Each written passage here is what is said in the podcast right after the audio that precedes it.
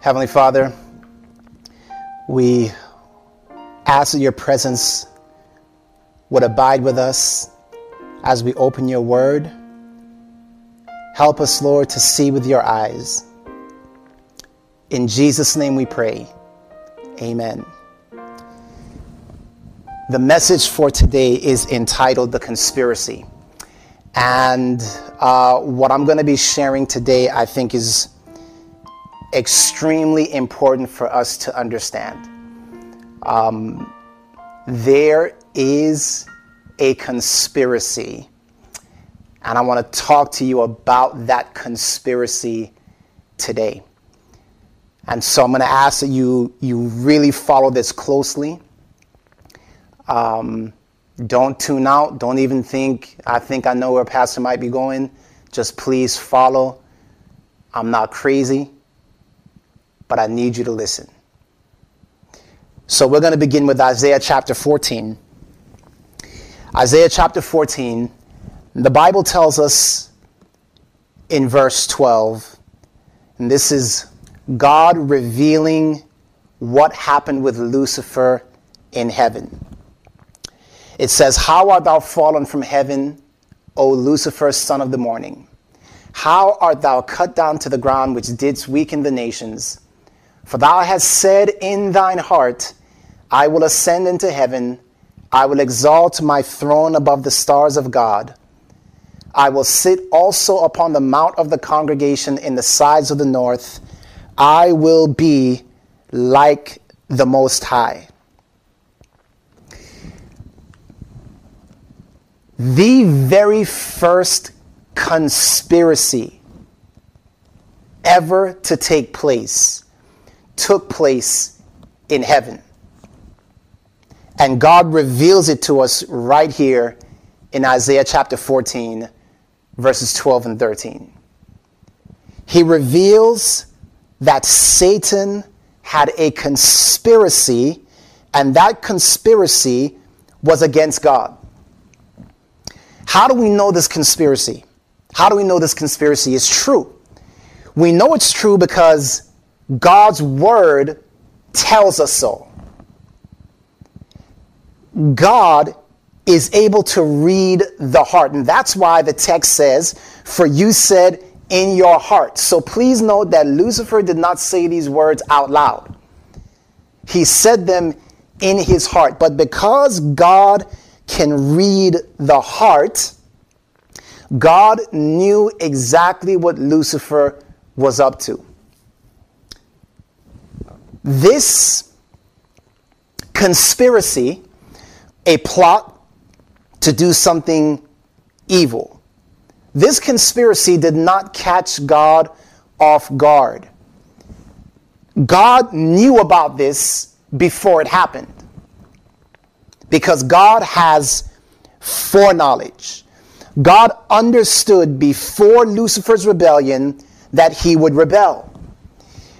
We call that the spirit of prophecy.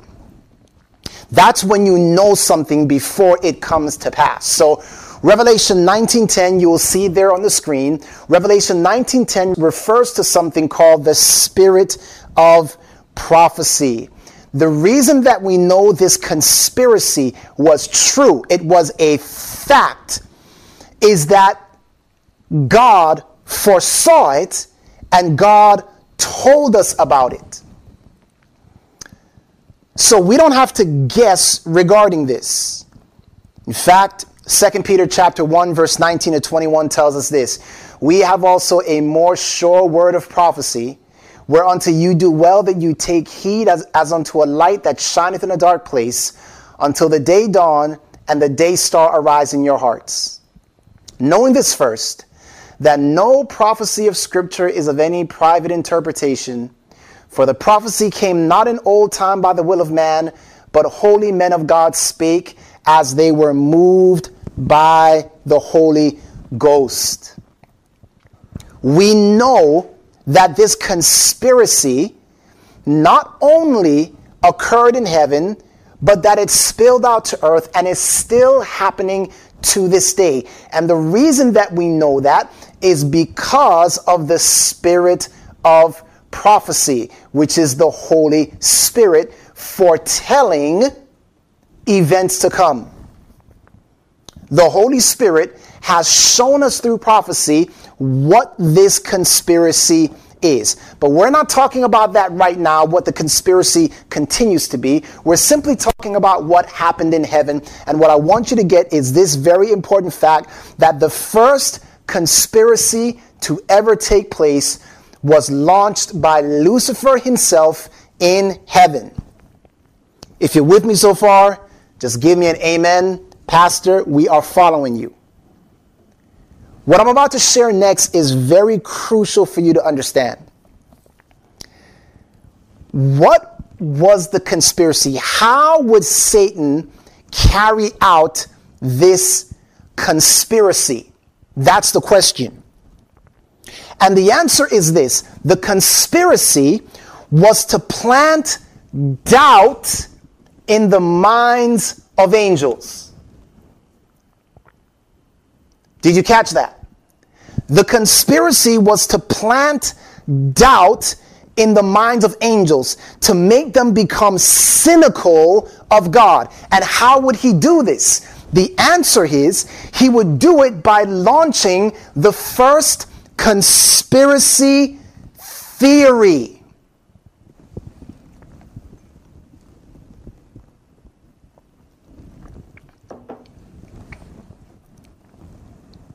I sure hope you got that just now.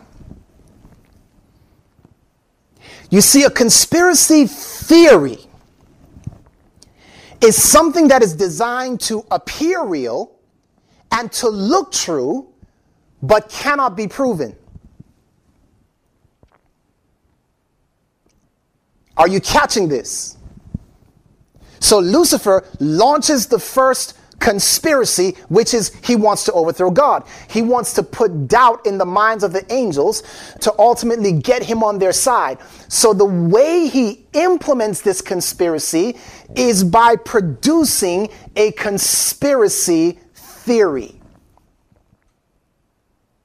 Now remember, the conspiracy that God revealed was conspiracy fact. It is true, without a shadow of a doubt. There's no, hey, is this a question? No, it is true without a shadow of a doubt. God revealed Satan's conspiracy, and that was a fact. So we wouldn't call that conspiracy theory, we would call it a conspiracy fact. How Satan goes about implementing this conspiracy is by producing a conspiracy theory. Yes, Satan, listen carefully, guys. Satan is the great conspiracy theorist. Now, where do we find this conspiracy theory? Let's go to Ezekiel 28. And you'll notice in Ezekiel 28, the other place that Lucifer is spoken about, Ezekiel 28, beginning with verse 15, the Bible says, Speaking of Lucifer, thou was perfect in thy ways from the day that thou was created till iniquity was found in thee. Notice verse 16. By the multitude of thy merchandise, they have filled the midst of thee with violence, and thou hast sinned. Therefore, I will cast thee as profane out of the mountain of God. I will destroy thee, O covering cherub, from the midst of the stones of fire. Thou hast defiled thy sanctuaries by the multitude of thine iniquities, by the iniquity of thy traffic. Therefore will I bring forth a fire from the midst of thee. It shall devour thee, and I will bring thee to ashes upon the earth in the sight of all them that behold thee. I want you to get this, guys. Lucifer was merchandising in heaven. So the question is, what was he merchandising? What was he selling? What was he trafficking? He was trafficking, come on, I'm going to wait for you to say it. He was trafficking what? Yes, I heard you. By faith, I heard you say Lucifer was trafficking conspiracy theories, speculation, a manipulation of the facts. He was trading in conspiracy theories. So just imagine Lucifer in heaven coming up with these theories about God. And he's talking to the angels like, yo, dude, you will not believe. Have you seen the latest? The latest God video? You better watch this before they delete it.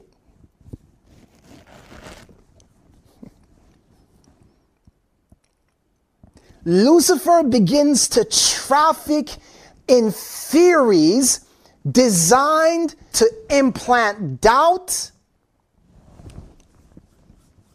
and distrust in the minds of angels.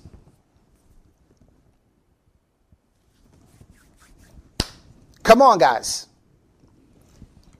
Let's, let's check this out. Darkness before dawn, page two. The very work which he himself was doing, Satan, he charged upon those who remain true to God.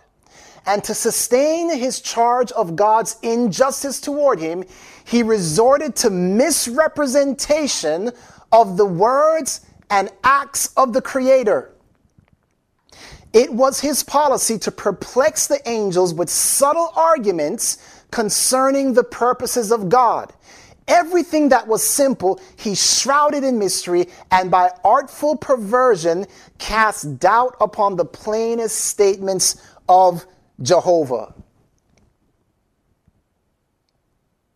I hope you following this, guys. Satan is producing conspiracy theories in the minds of angels regarding God and his government. By the way, you find the same quote in Great Controversy. This is just the compilation version, but you'll find it in the Great Controversy.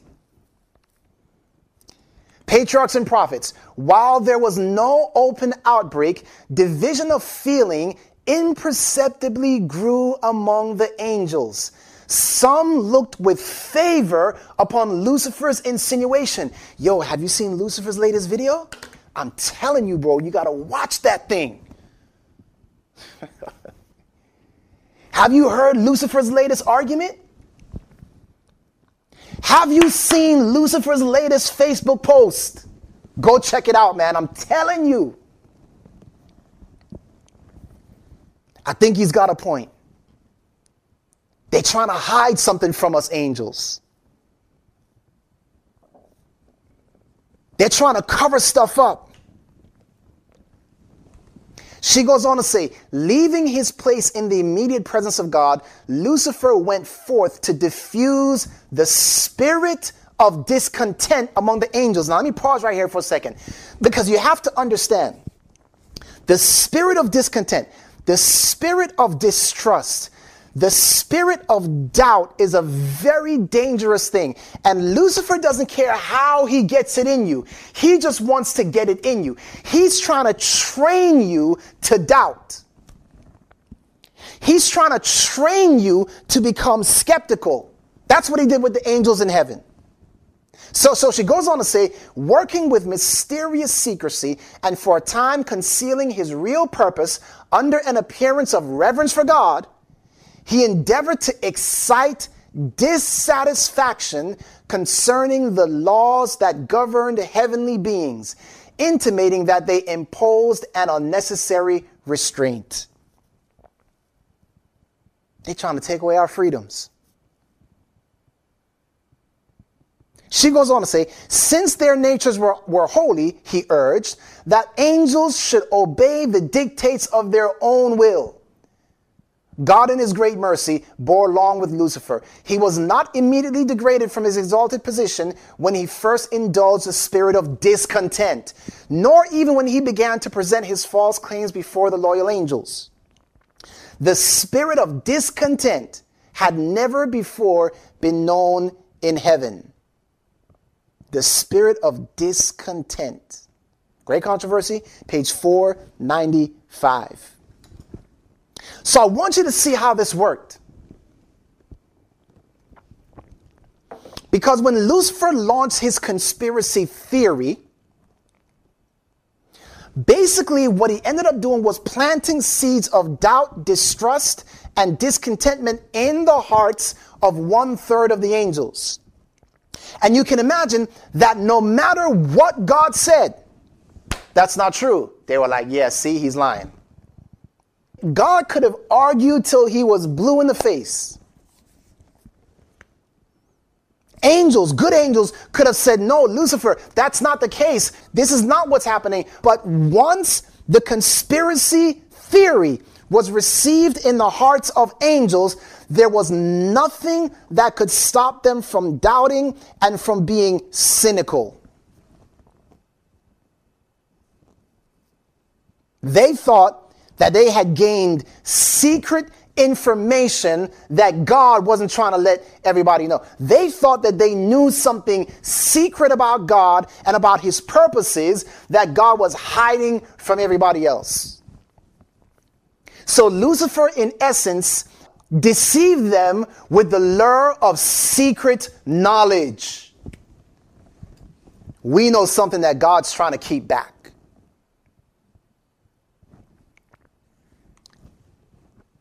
Story of Redemption, page 15. There was contention among the angels. Lucifer and his sympathizers were striving to reform the government of God. They were discontented and unhappy because they could not look into his unsearchable wisdom and ascertain his purposes in exalting his son and endowing him with such unlimited power and command. Now, notice this next sentence angels that were loyal and true sought to reconcile this mighty, rebellious angel to the will of his creator. Now, you got to understand this. Lesson one, what I want you to learn is this the conspiracy fact and those that accepted the conspiracy fact that is god saying guys there's a conspiracy and Lucifer is leading it out. He's trying to bring destruction to the kingdom of heaven. He's trying to usurp the throne of God. When that fact was received, the conspiracy fact led to an outcome. The outcome was angels who received this conspiracy fact sought to reconcile the guilty. Man, I hope you're catching this. The result of accepting the conspiracy fact, the narrative given by God, which is in essence the great controversy. The angels that accepted this concept of the great controversy that Lucifer was seeking to war against God, those who accepted the conspiracy fact, the result of accepting that was how do we reconcile the guilty? How do we save the guilty? How do we bring the guilty back into the fold? So their mission was not, ha, Lucifer, man, that wicked, that wasn't their mission. Their work wasn't to expose their brethren, it was to win them to truth. Okay? What about those that accepted the conspiracy theory? What happened to those that accepted the conspiracy theory? Well, those that accepted the conspiracy theory were led to the spirit of distrust, discontentment, hate, callousness toward their brethren, and condemnation of their brethren. All right, guys, I need you to pay attention. I need you to focus. And by the way, for all of you watching, I love you all. All of you. I do. I really, really, really, really love you. And when I preach, it is because I want to see all of us in heaven. Because you're all my brothers and sisters. Amen. That's why God calls us pastors to preach the word and to see people saved in the kingdom of heaven. So I just want you to understand right now this message is not about condemning anybody. Amen, amen, amen. It's about saving. Listen carefully. Those who accepted the conspiracy theory of Satan produced distrust, discontentment, hate, a callousness, and a condemnation of those who were on the opposite side, those who they thought were guilty. Because Lucifer and his angels thought that God and his angels were guilty. And so, guess what? We know that ultimately this conspiracy spilled out onto earth. This battle, this great controversy spilled over onto earth. Revelation 12 7. The Bible says there was war in heaven. Michael and his angels fought against the dragon, and the dragon fought and his angels. Now, pause for a second. I'm going to come back to this. The dragon fought and his angels. I need you to understand how that happened. You see, the dragon didn't have angels before. Satan did not have angels. Why? Because all the angels were one. And there was one leader over them, Michael. But as a result of Satan or Lucifer's conspiracy theory, now you have division. It's Michael and his angels versus the dragon and his angels. The angels, listen carefully now, remember, Michael and his angels were into the work of reconciliation. Come on, let's reconcile, let's reconcile, let's reconcile. The devil and his angels were like, no, you guys are evil.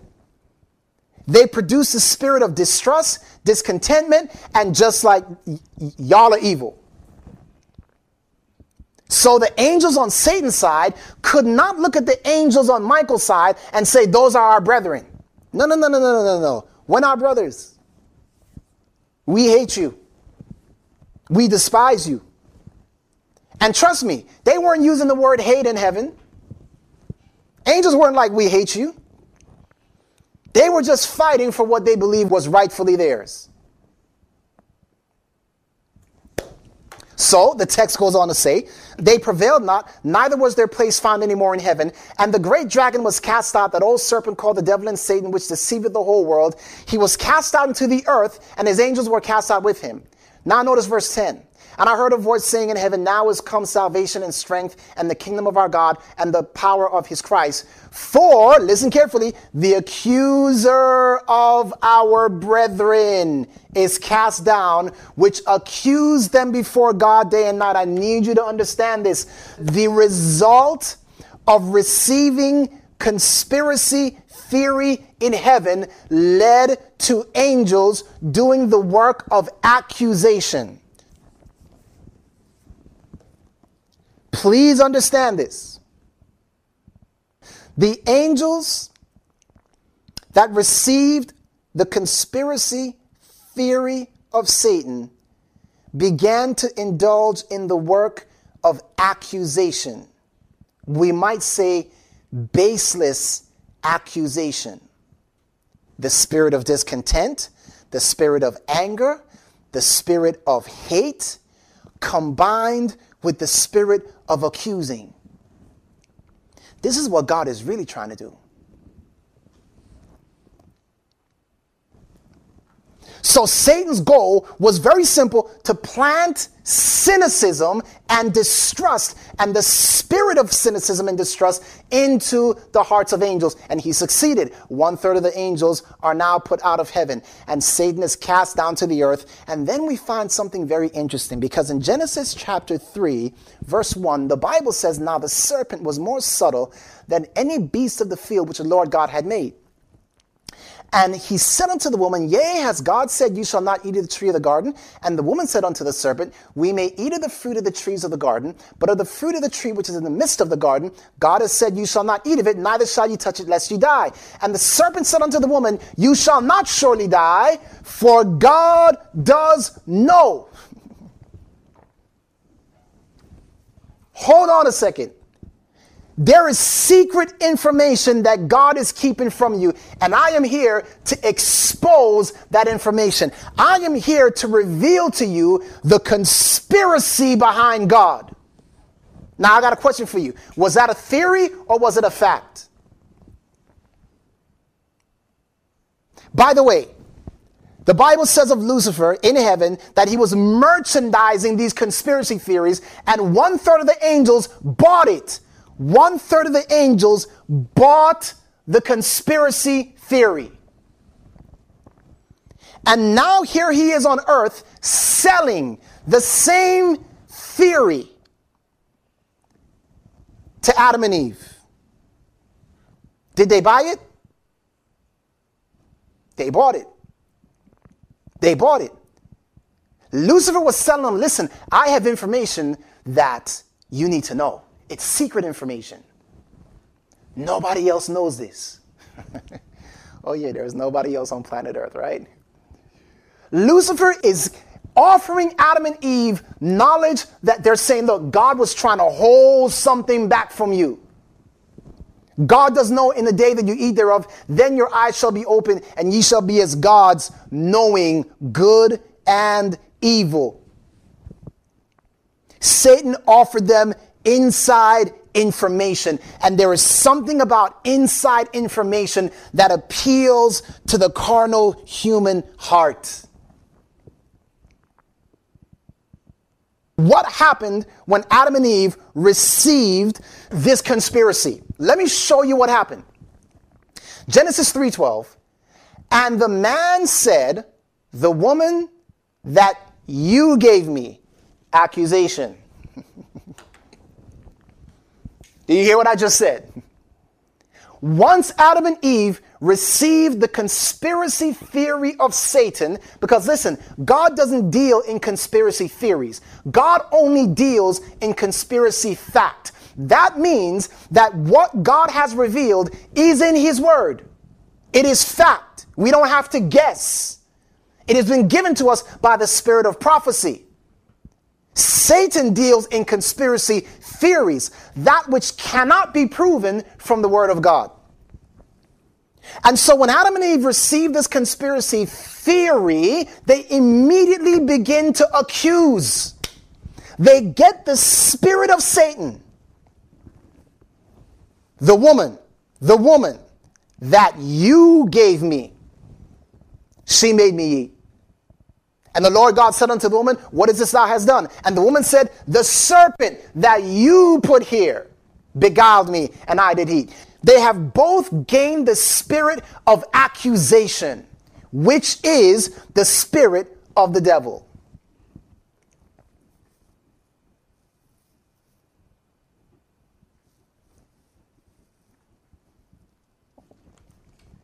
It is a masterpiece of Satan it is a masterpiece of Satan's deception to keep the minds of men searching and conjecturing in regard to that which God has not made known and which he does not intend that we shall understand. It was thus that Lucifer lost his place in heaven. He became dissatisfied because all the secrets of God's purposes were not confided to him and he entirely disregarded that which was revealed concerning his own work in the lofty position assigned him. By arousing the same discontent in the angels under his command, he caused their fall. Now he seeks to imbue the minds of men with the same spirit and to lead them also to disregard the direct commands of God. Do you see this? Satan's goal is to be like, you know what? There's secret information that nobody else knows, but that you can know. Will you buy it? Satan doesn't care how he gets a spirit of discontent in you. He doesn't care how he gets a spirit of distrust, of cynicism in you. All he wants to do is to get it in you. Acts of the Apostles 305 it says Satan is constantly seeking to introduce distrust, alienation, and malice among God's people. Let me recap what we have learned so far. Conspiracy fact is prophecy, it is the sure word of God. It is the only conspiracy that you and I should be focused on. It is the great controversy. It is the prophecy that has been revealed to us in the Bible. Conspiracy theory is speculation and it has to do with accusation against others. Unfounded accusations against others. Hey man, I know the real deal behind why this is going on and behind why that person said this and behind why they did this. Beloved, we are not God. We can't read the heart like God read Lucifer's heart in heaven.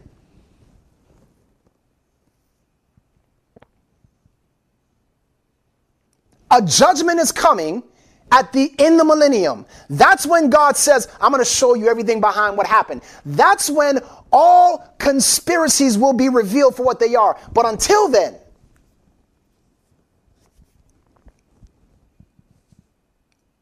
like beloved unless we know and it's open and everybody knows yes this is what just happened here or there it is dangerous to speculate when you don't know the whole story. And in case you think I'm talking about any particular story right now, I'm not talking about any particular story. I'm talking about Satan seeking to implant a general spirit of distrust and cynicism in the hearts of God's people. And there is a reason why he's doing that because it is part of the conspiracy. Not theory, but fact.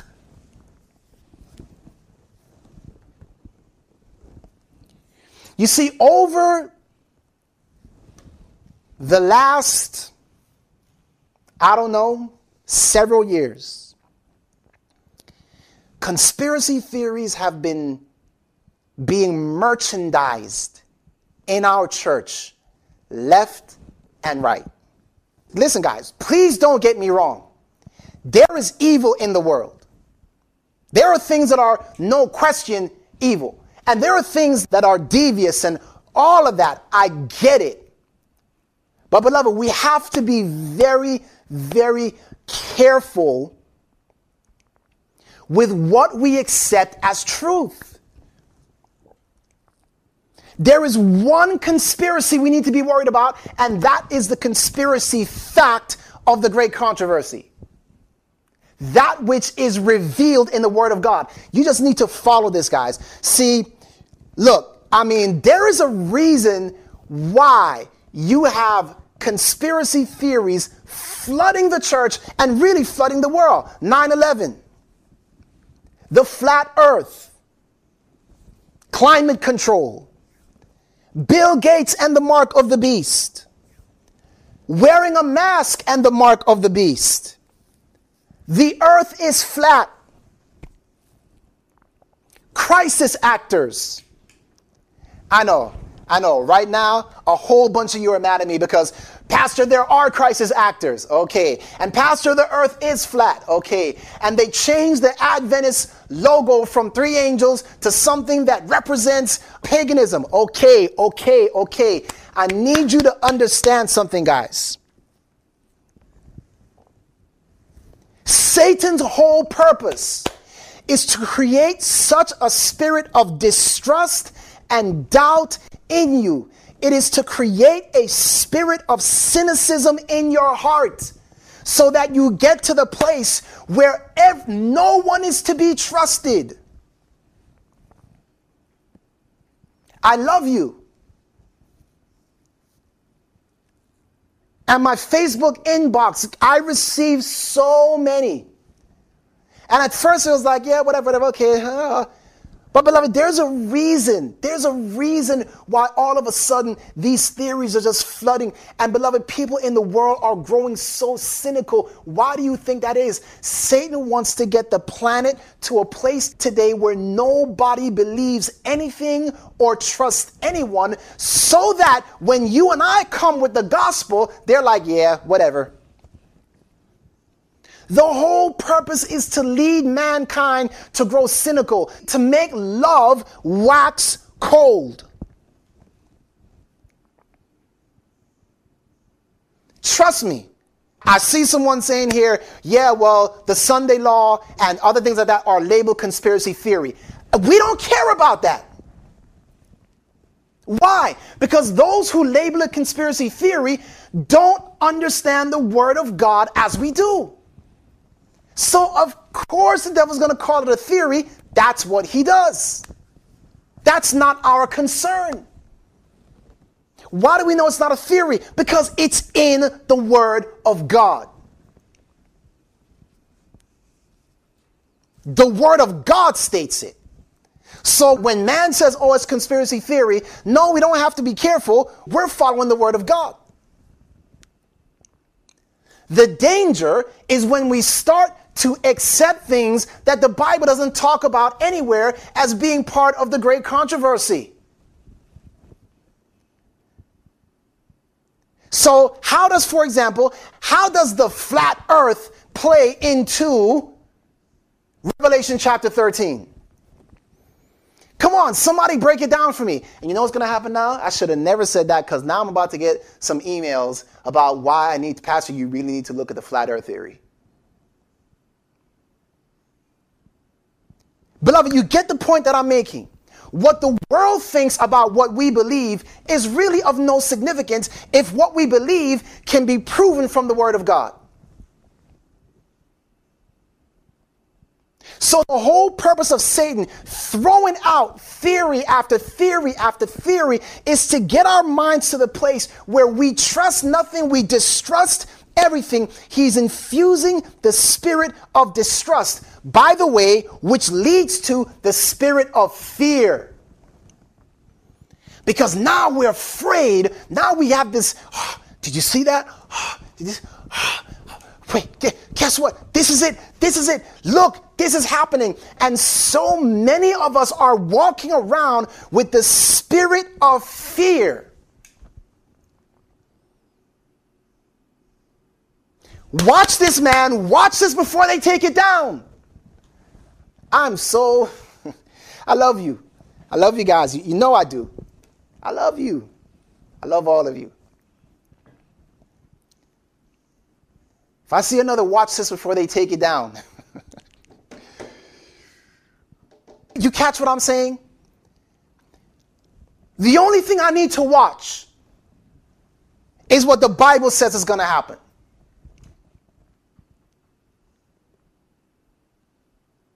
That's what we need to be watching. Keep your eyes on prophecy, correct prophecy, biblical prophecy.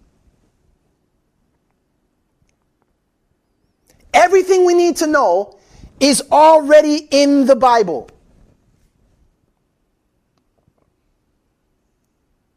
As Adventists, we now measure how on fire we are for the truth are you really up? Are you really up on this? You know about this? You know about this theory? You know about. Wait, wait, wait, wait. Something else happens that we don't realize is happening. See, when Satan peddles in conspiracy theories, and it's always truth, right? No one's going to say conspiracy theory is a theory, they're going to say it's truth. But, beloved, truth is measured by the Word of God. Truth is measured by the Word of God. So you're going to have to show me in the Word of God where wearing masks will ultimately lead to the mark of the beast. I'm just using that as an example, guys. I'm just using it as an example, okay? I'm just simply saying, you got to show me in Revelation 13 and the beast took off his mask. Or, and the beast forced everyone to wear a mask. M A S K. No, guys, it's M A R K. Mark, not mask. So, what happens is when we accept all these different conspiracy theories, what happens is we begin to lose our ability to discern truth from error. Because the key thing now to accepting a theory is if the majority of people don't know about it. If they don't know about it, then, oh, this must be true. Man, y'all don't know about this? Watch this.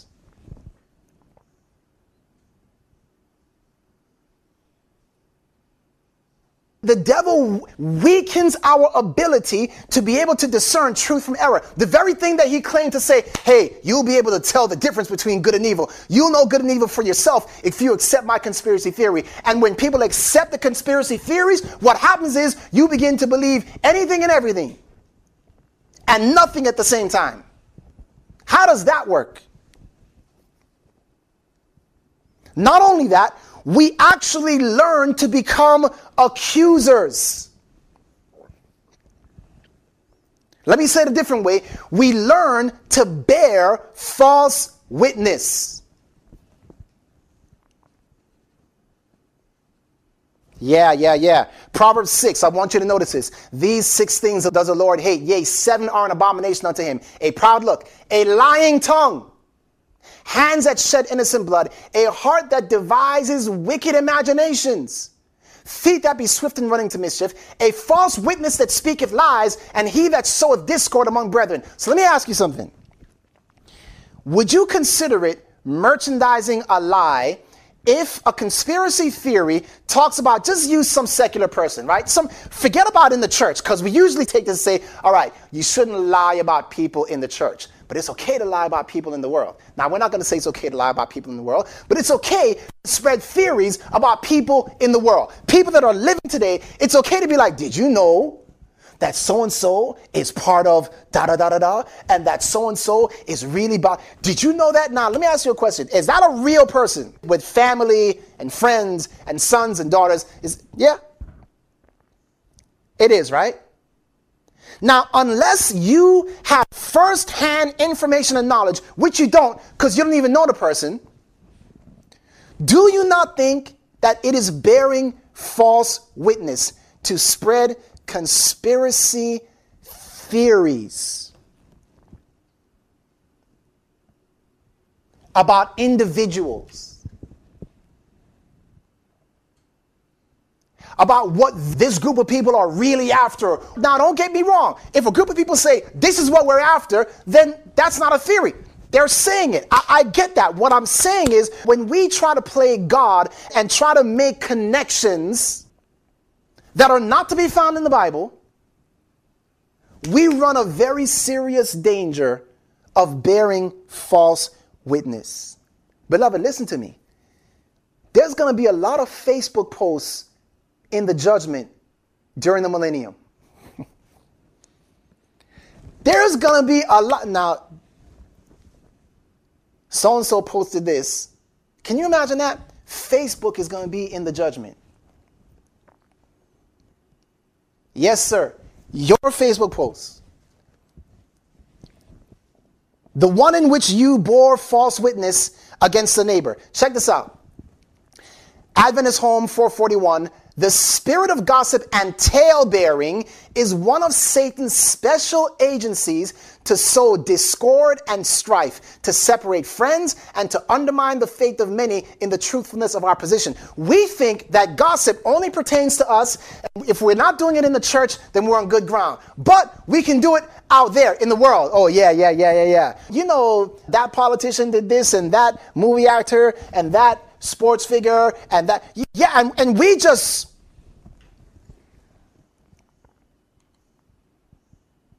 Patriarchs and Prophets, page 309. Thou shalt not bear false witness against thy neighbor. After quoting the ninth commandment, she says, This precept forbids every effort to injure our neighbor's reputation by misrepresentation or evil surmising, by slandering or tale bearing.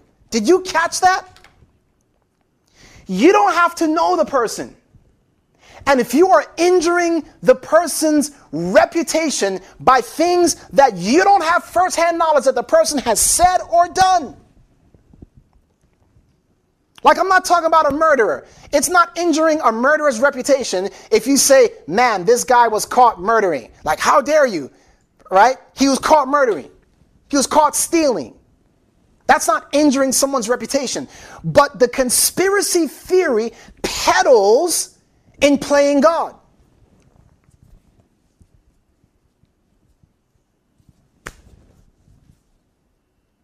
I hope y'all are catching this. We become traffickers, talebearers, merchandising stuff that other people have sold to us. Who is my neighbor? It's not just the people in my church, it's the people on this planet. Matthew 7 1 Judge not that you be not judged, for with what judgment you judge, you shall be judged, and with what measure you meet, it shall be measured to you again. Be careful, guys. Be careful. Luke 6:37 Judge not and you shall not be judged. Condemn not and you shall not be condemned. Forgive and you shall be forgiven. Please understand when the Bible says judge not it means look if a murderer murders and you say you're a murderer you're not judging him in this particular sense. You're simply stating by the fruit, look, this is what he did. But to assume that you have secret inside knowledge of something that a person has never said or done, and to peddle that, you are bearing false witness and you are judging in a way that you do not want to be judged. And the devil just wants to eliminate you from being a juror during the millennium. That's his whole goal. Come on, God, how are you going to use a judge like this who is peddling my conspiracy theories?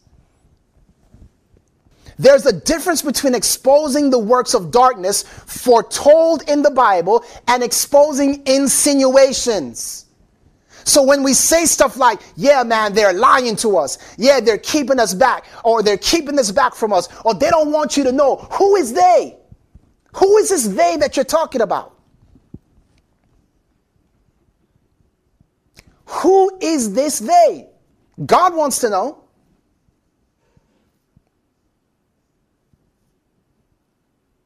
And how do you know they're doing this? Oh, I get it. Pastor, I got secret information. I don't listen. For some of you, I know this sermon is going to go right over your head. You're just going to be like, "No, nope, you don't understand, Pastor. You don't understand." But I pray you continue listening to the end because you will see exactly what I'm talking about, what I'm not talking about, and what I am talking about.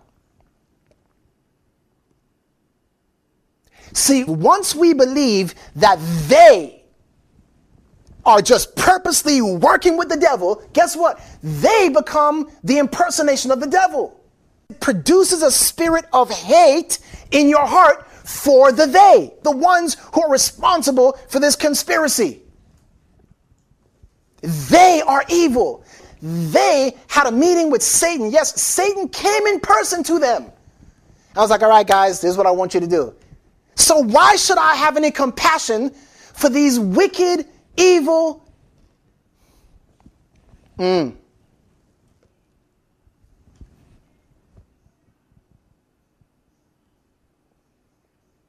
Yeah, I see some of your quotes. I see some of you saying stuff. And guess what? Some of you saying, well, Babylon. Yeah, we're going to get to Babylon. We're going to get to Babylon. But I need you to understand who is they? Who are they that are deserving of being exposed? Remember, in heaven, those who sided with the conspiracy fact wanted to reconcile and win the guilty. But those who were on the conspiracy theory side were all about accusation and hate. Yeah, there's no way you and I can reconcile this. We're going to have to war. So let's talk about they for a minute. And I want you to notice Revelation 17:5. The Bible says, "Upon her forehead was a name written, Mystery Babylon the Great, the mother of harlots and abominations of the earth." So we know that the mother of harlots and abominations of the earth, we know that this represents the papal system and the harlots, the daughter of this mother, represents apostate Protestantism. Is that a conspiracy theory? Why is it not a theory? Because the word of God is not a theory, right? Yes, yeah, you, you catch that? The Word of God is not a theory. So this is not a conspiracy theory. In fact, it is proven out in history. We can go back and show through history, look, the Word of God says this, and this is what it is. History demonstrates it, the Word of God foretold it.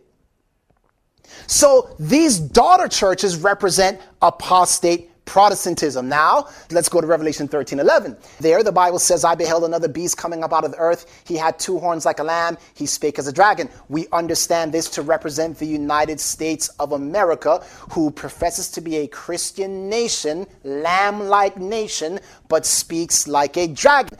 We're all on the same page with this. So, this power represents a Christianity that we would call evangelical Christianity, right? We would call it Christian nationalism, the greatness of our nation combined with Christian values, and that America is a Christian nation. So, Christian nationalism. Now, follow this. Because this same Babylon is said to do something very specific. Revelation 14 8, there followed another angel saying, Babylon is fallen, is fallen, that great city, because she made all nations drink of the wine of the wrath of her fornication. So, what is the wine of the wrath of her fornication? The wine would represent false doctrines. Are you following me?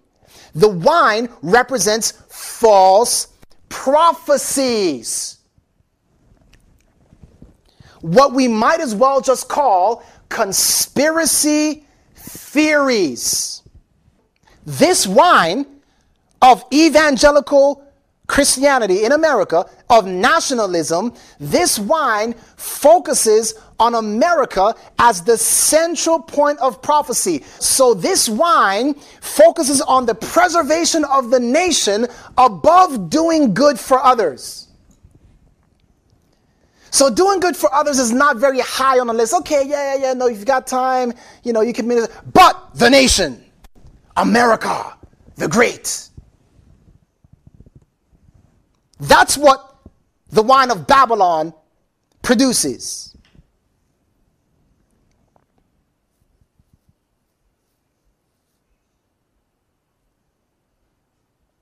The wine of Babylon, listen carefully, produces, it is a Christian nationalism, an evangelical Christian nationalism, which feeds the people false prophecy. Israel will be restored as a nation, and everything will center around America and Israel. Let me clarify this again, beloved. Conspiracy fact is proven from the Bible. Conspiracy theory is not.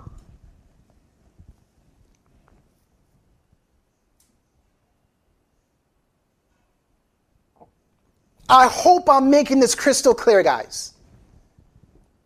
And some of us are so married to what we believe conspiracy fact, which is actually conspiracy theory, that we're just like, oh, oh, oh, calm down. I love you.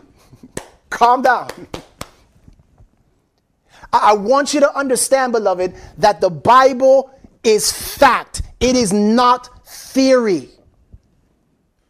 So then, this wine of Babylon teaches that our nation is a Christian nation, and above everything else, we should preserve the Christianity in our nation. We should be nationalistic about our nation. This whole theory of evangelism, watch this, check this out. We're talking about evangelical beliefs, okay? Wine. Watch this. Scripture tells us, and the, the references at the bottom, the source from the bottom. This is from one prominent politician who's also a Christian, who is basically a Christian nationalist. I want you to hear what, what this person says. She says, Scriptures tell us that in the end time, that is what the Antichrist will be, he will be a part of a one world system, she said. There are people who reject the Judeo Christian truth and instead want to insert and usurp control of all of our lives with a global economic and political government. Evangelical Christians believe that the enemy are those that reject Judeo Christian values. That's the wine of Babylon. They don't see the church as the source from which Antichrist comes. They don't understand that according to prophecy, it is the church that is the greatest threat to America. The hypocrisy, they don't see that. Their wine, their doctrine tells them that it is those non Christian, atheists, secularists, liberal, socialists, Those are the enemy. That's the wine of Babylon, guys. Another source, this is what evangelicals and nationalists believe. Communism is a worldwide political movement organized inside many countries, Mr. Herbert Armstrong wrote in the April May 1944 Plain Truth. From official communist literature, anyone can learn, if he wishes to know the truth, that communism is a plan in action for the violent overthrow of capitalism and the capitalistic governments. And capitalism means democracy, since it is the democracies who control more than two thirds of the world's capital. Pointing to the scriptures, Mr. Armstrong warned of a time when end time Israel, particularly Britain and America, would become mixed up ideologically with foreigners, and Hosea 7, verse 8 is quoted. In particular, he pointed to Hosea 7, 8 to 13, a passage warning that Britain and America would seek alliances with foreign nations, forsaking God. He further highlighted how this passage shows these foreign alliances would eat away America's strength unknown to him. History and current events have shown that America's alliance with Russian style communism has perverted its morals, weakened its economic power, and eaten away its strength. This is a tragic story, but America was warned. Listen to this communism is the devil's effort through his demon inspired tools to take from us this great national and economical money. Money. Money. Economical blessing God ever conferred on any people. Now, let me ask you a question. Does the Bible tell us that communism and Marxism is the end time enemy of God's people? I'm just asking a question. Does it tell us that? See, this is a theory. This is not fact. When I read through the book of Revelation, and trust me, I read through the book of Revelation,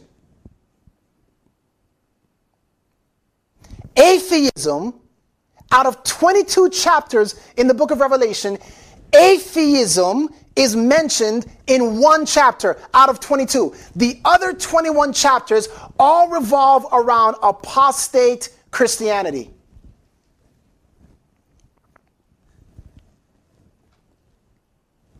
Let me read another to you. The mob violence and intimidation we're now seeing in America is just the beginning for social Marxists and economic socialists across our country.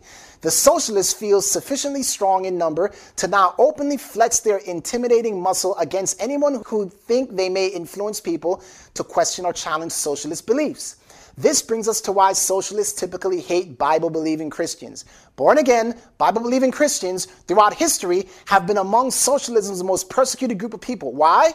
Because Christians recognize the God of socialism is the state, a false God.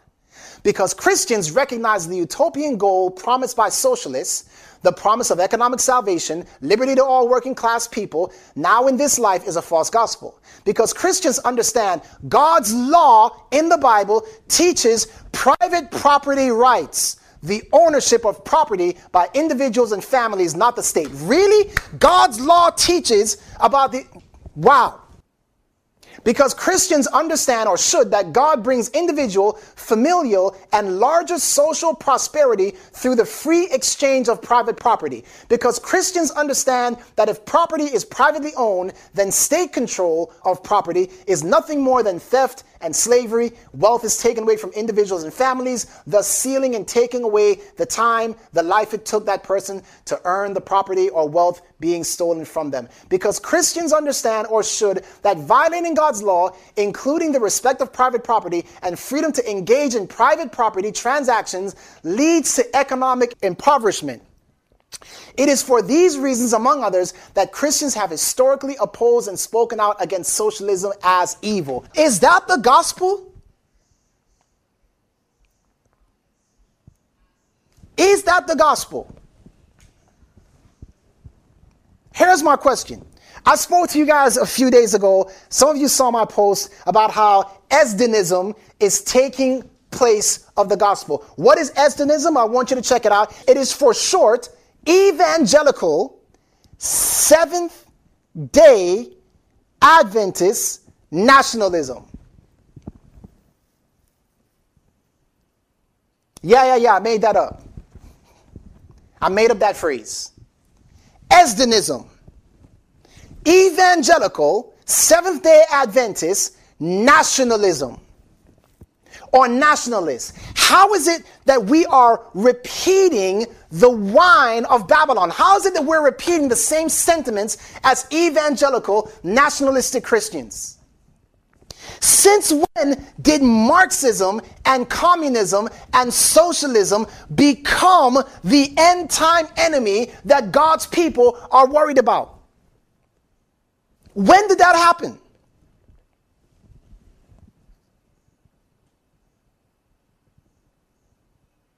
Come on, show me the prophecy in the Bible that tells me that Marxism is going to bring in the mark of the beast.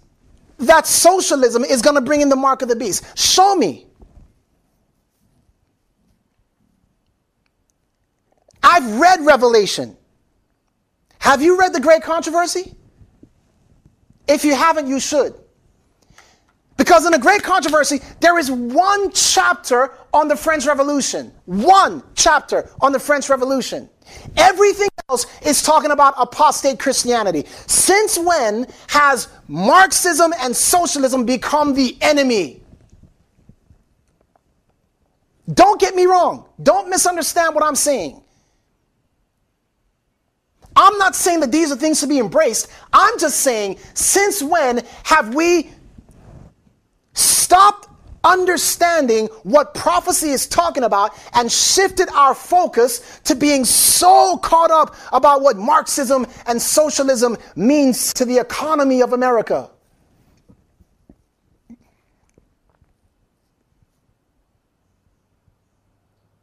Instead of being SDAs, many of us have become SDA SD.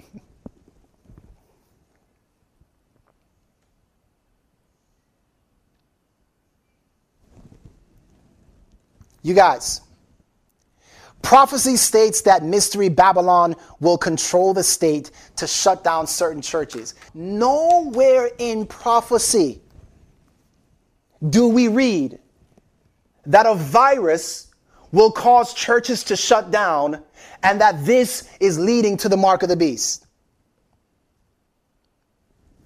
That's not in the Bible, guys. Prophecy doesn't state that all churches will be shut down. Prophecy states that the Babylonian churches will seek to shut down the remnant church. That's what prophecy states.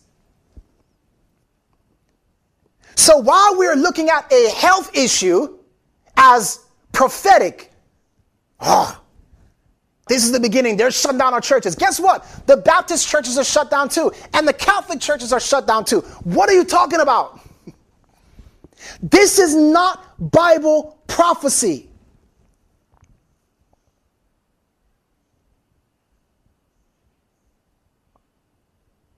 Beloved, you need to understand Daniel 11, the king of the north, the king of the south. The Bible clearly tells us that the king of the south represents atheism, powers that are against the Bible, and the king of the north represents the papacy, a pseudo Christianity. And the Bible clearly tells us that the king of the south will be defeated by the king of the north. So that's why we know, unlike the other Christian churches, that the enemy to be looking out for is not the Marxists or the socialists or the secularists or the atheists. It, that's not where the end time attack comes from. It comes from within the professed house of God. Come on, guys. This is prophecy 101.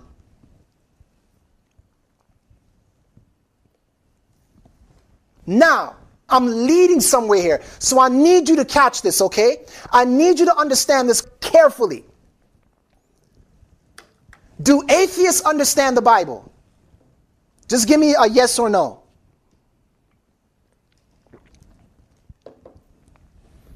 Do atheists understand the Bible? No, they don't. That's why they reject it. They don't understand it.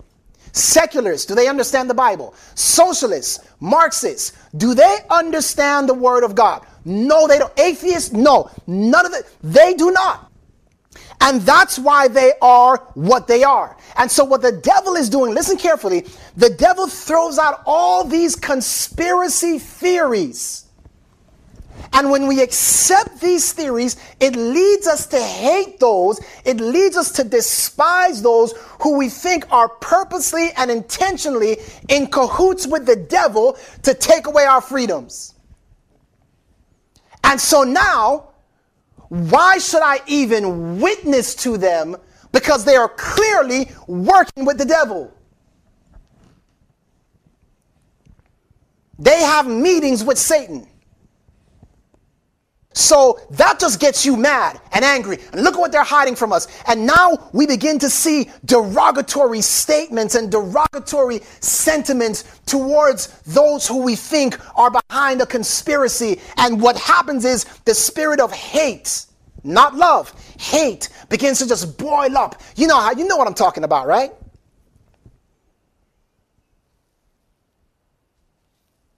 But watch this. How are we to feel about those who are ignorant about the Bible? That's my question for you. How are we to feel about those who are ignorant of the Bible? Listen to Acts 17, verse 30. The Bible says in Acts 17, verse 30, at the times of ignorance, God went. Just stop right there. What does God do to those who don't understand the Bible? What does He do?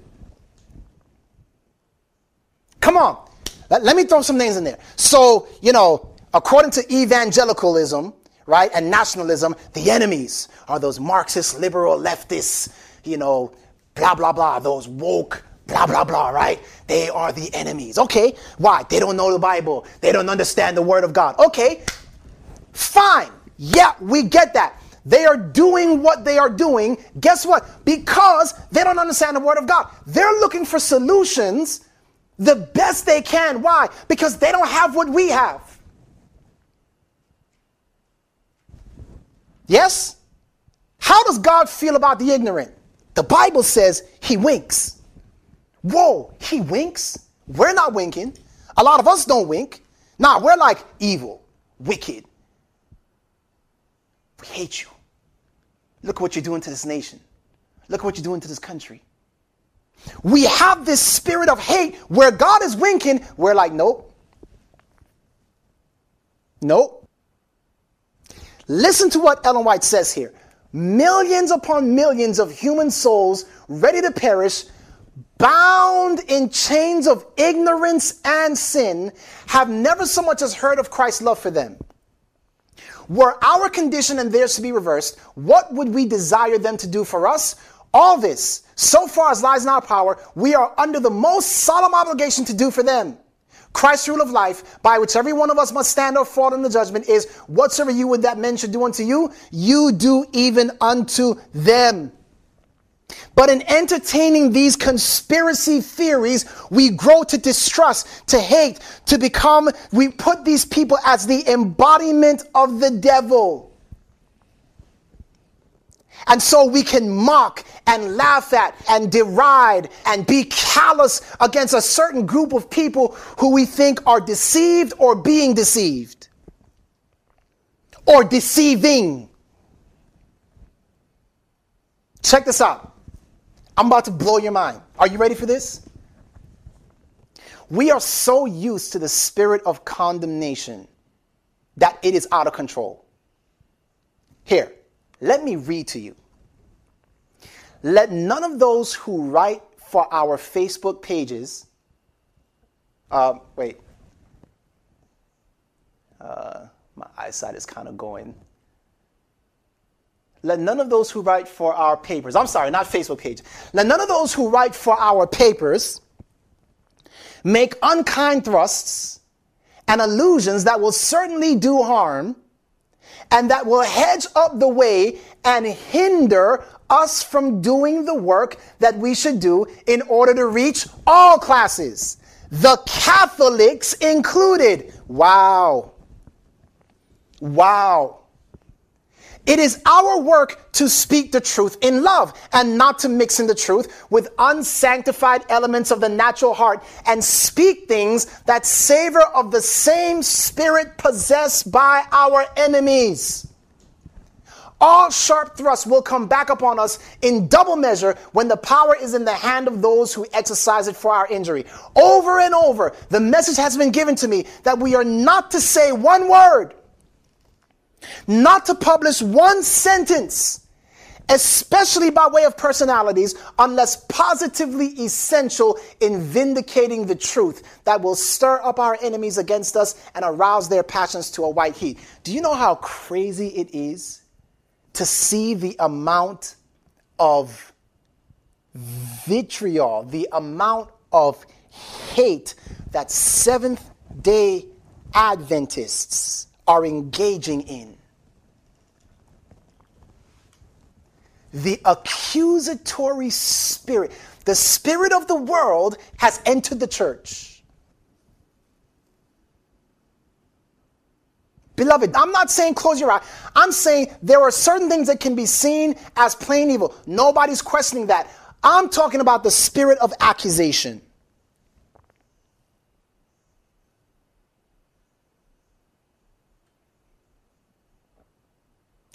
I'm talking about the spirit of hate. And listen to me.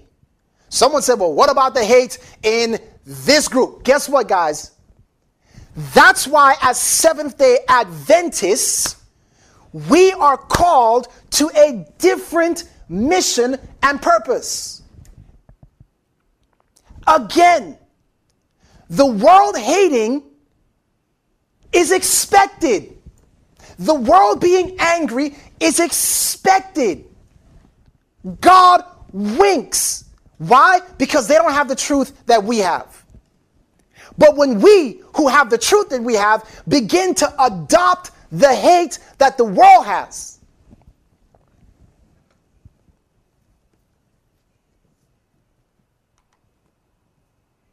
It is not Christ followers, desire of ages. It is, oh, hold on, hold on, wait a minute. Before I go there, do you realize that Ellen White, I do not think I'm wrong on this, and if I'm wrong, I'm off by one statement, maybe two. But as far as I know, Ellen White never made a statement about a living pope. Uh oh.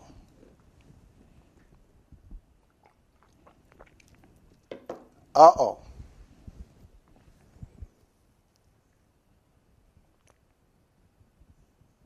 Let me let that sit with you. Ellen White never made a statement about a living pope.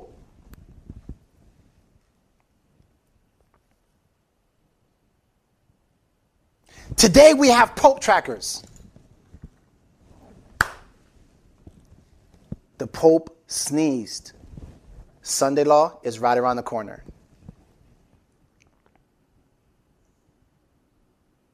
We are so used to that demeanor of accusation that we don't stop to think that these are people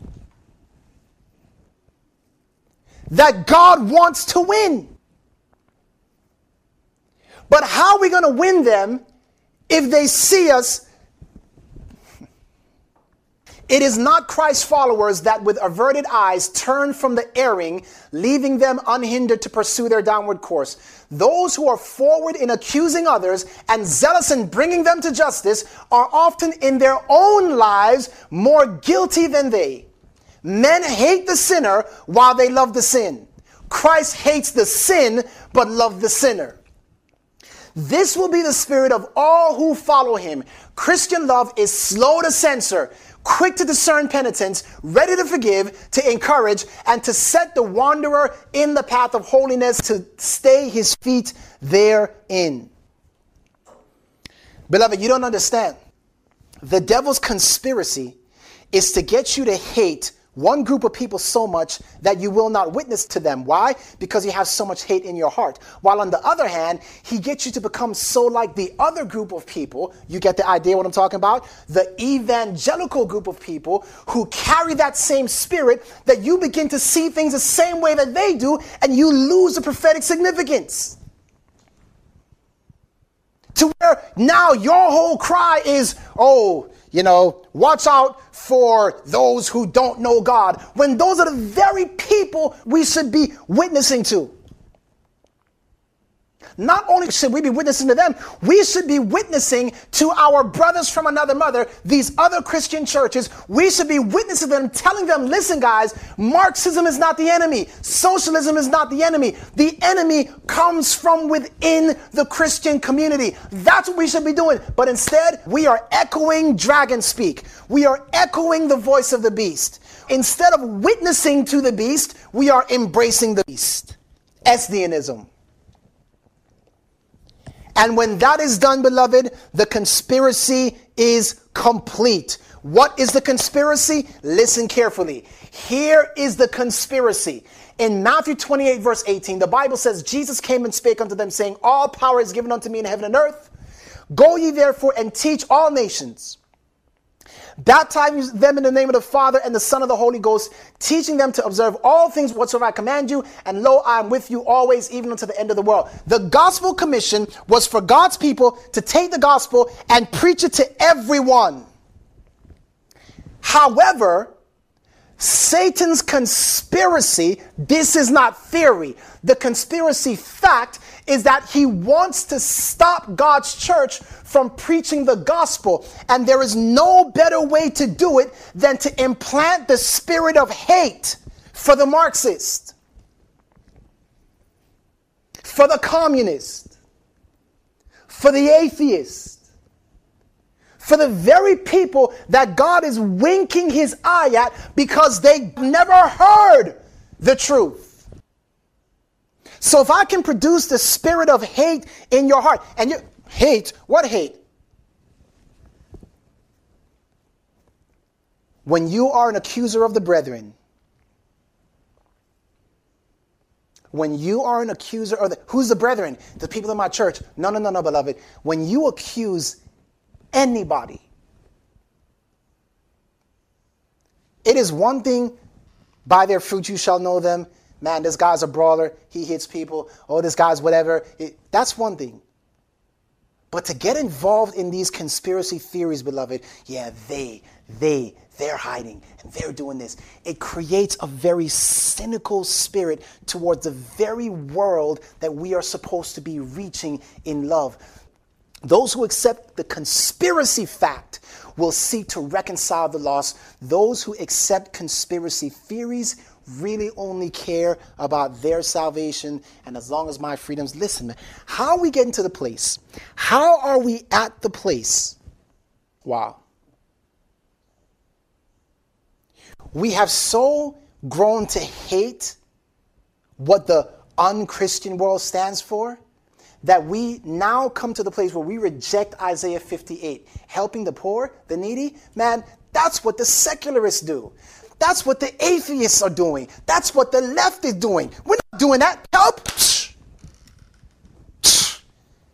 you won't catch me. Wow. I wonder why Christ said the publicans and the harlots go into the kingdom of heaven before you. I wonder why he said that. I wonder why he said that.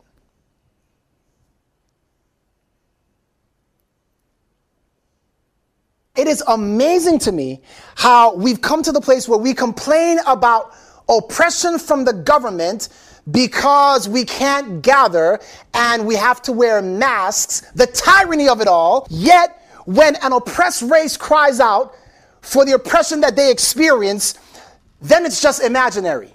Come on, man, stop whining. What's the problem? How can we express outrage over the oppression of having to wear a mask while treating the oppression symbolized by a knee on the neck as something imaginary. That's a dangerous place to be in, guys.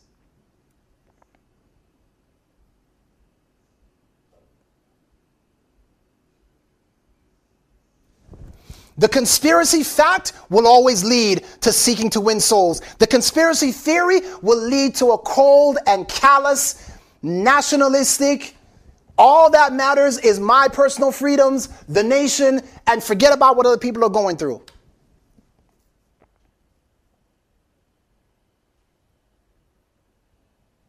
You guys stay focused on the conspiracy fact. That's my appeal to you. Stay focused on the conspiracy fact. Do not go after conspiracy theories. Stay focused on the conspiracy fact. Preach the fact. Listen carefully.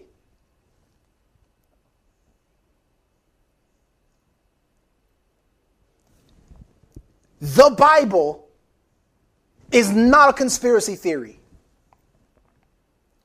Preach the Word of God. Preach the Word of God. Don't let the devil do to you what he did to angels in heaven. Stay focused on the Word of God.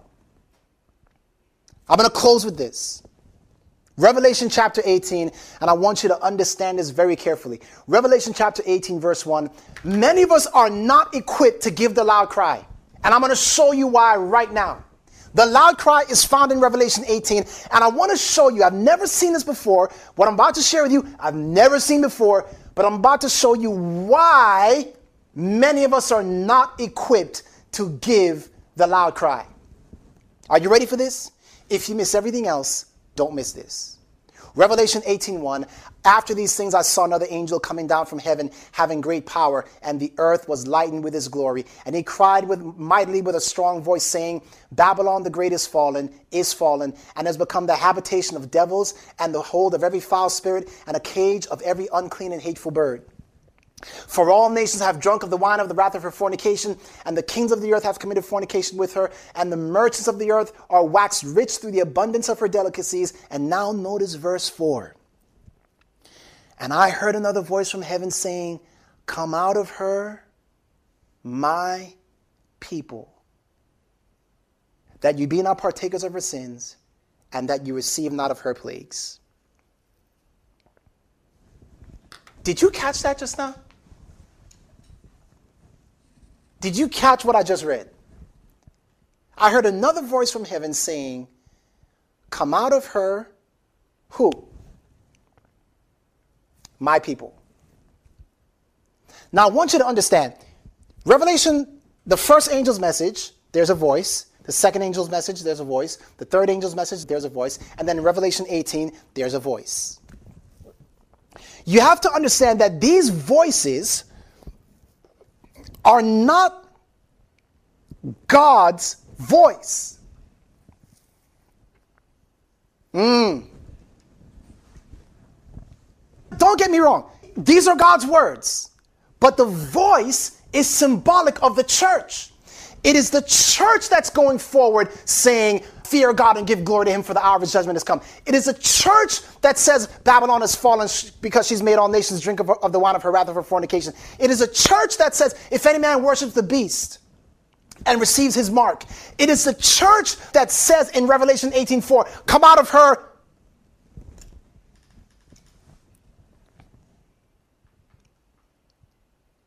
But the problem is this, guys. We don't look at the group that's not like us at, or that doesn't agree with us as my people. We're not going to say that. Those are not my people, those are your people.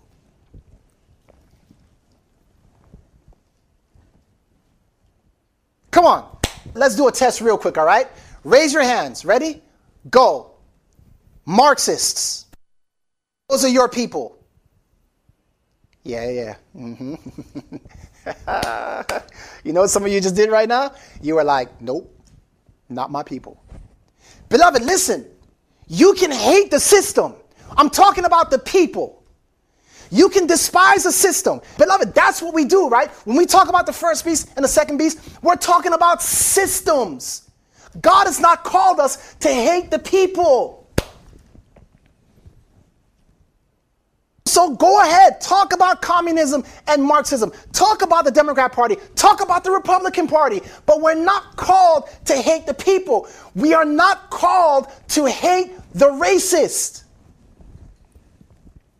Come on, black people. My, my black people on here today. Listen. The KKK. Are those your people? Mm.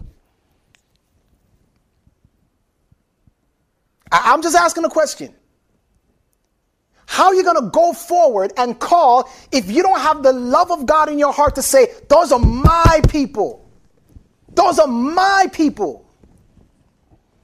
Eight weeks ago, I preached the message, One Race, Many Colors, talking about how we got to go back to the plantation where the slaves are and call them off the plantation, deliver them off the plantation. Beloved, if you cannot look at the Republicans, if you cannot look at the Democrats, if you cannot look at Black Lives Matter, if you cannot look at this organization, if you cannot look at the Marxists or the KKK, if you cannot look at these group of people, if you cannot look at other churches, if you cannot look at the Catholic Church and say, those are my people, you do not have the love of God in your heart to even begin to open your mouth with a message for them. How can the everlasting gospel go into all the world if those are not your people? Come on, we're going to do an exercise. And you're going to do this by the grace of God. Ready? Say after me. Black Lives Matter. Good, good, good. We're not finished. Those are my people. Oh, come on, man. Why are you struggling with this? come on, you can say it. If the love of God is in your heart, you can say it. Come on, say it. Very good, okay? Next. The Republican Party. Say it. Those are, huh? My people. Come on. Come on, guys. KKK. Huh. Those are my people. You see, so now I can say, hey, listen, I don't agree with your philosophy, and I don't even agree with your solution. I'm not, not you know, you, your solution is your solution because you don't understand the word of God. So you're just basing your solutions off of what you naturally think is right. And I get that. I understand that. But I want you to know I love you as a person because God has called me to do that. Because I have the love of Christ in my heart. But I can show you a better way. I can show you a better solution. And beloved, listen, our church is being ripped apart because we cannot say, Those are my people. Because once we can say, Those are my people, that's my brother. That's my sister. And I'm mad that they're deceived and I'm mad that they don't understand. But guess what? That's my brother. So I'm not going to disparage my brother or my sister. They may not even know that we're even related right now. But by the grace of God, the gospel is going to get to them and they will be introduced to the message and they will be delivered. Those are my people. Until we learn to stop demonizing people,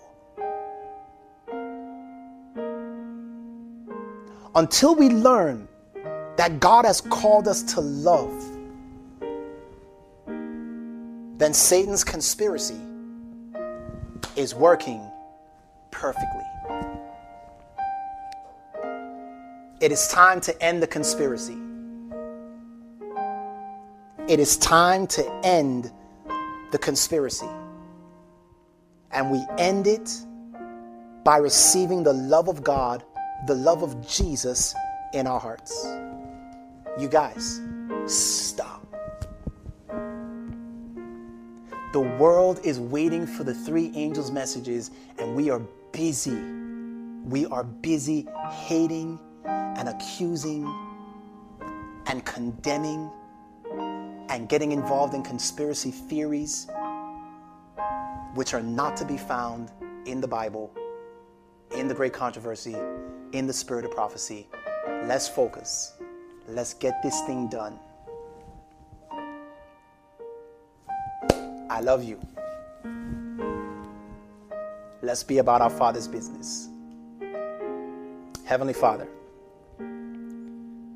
we thank you for speaking to us.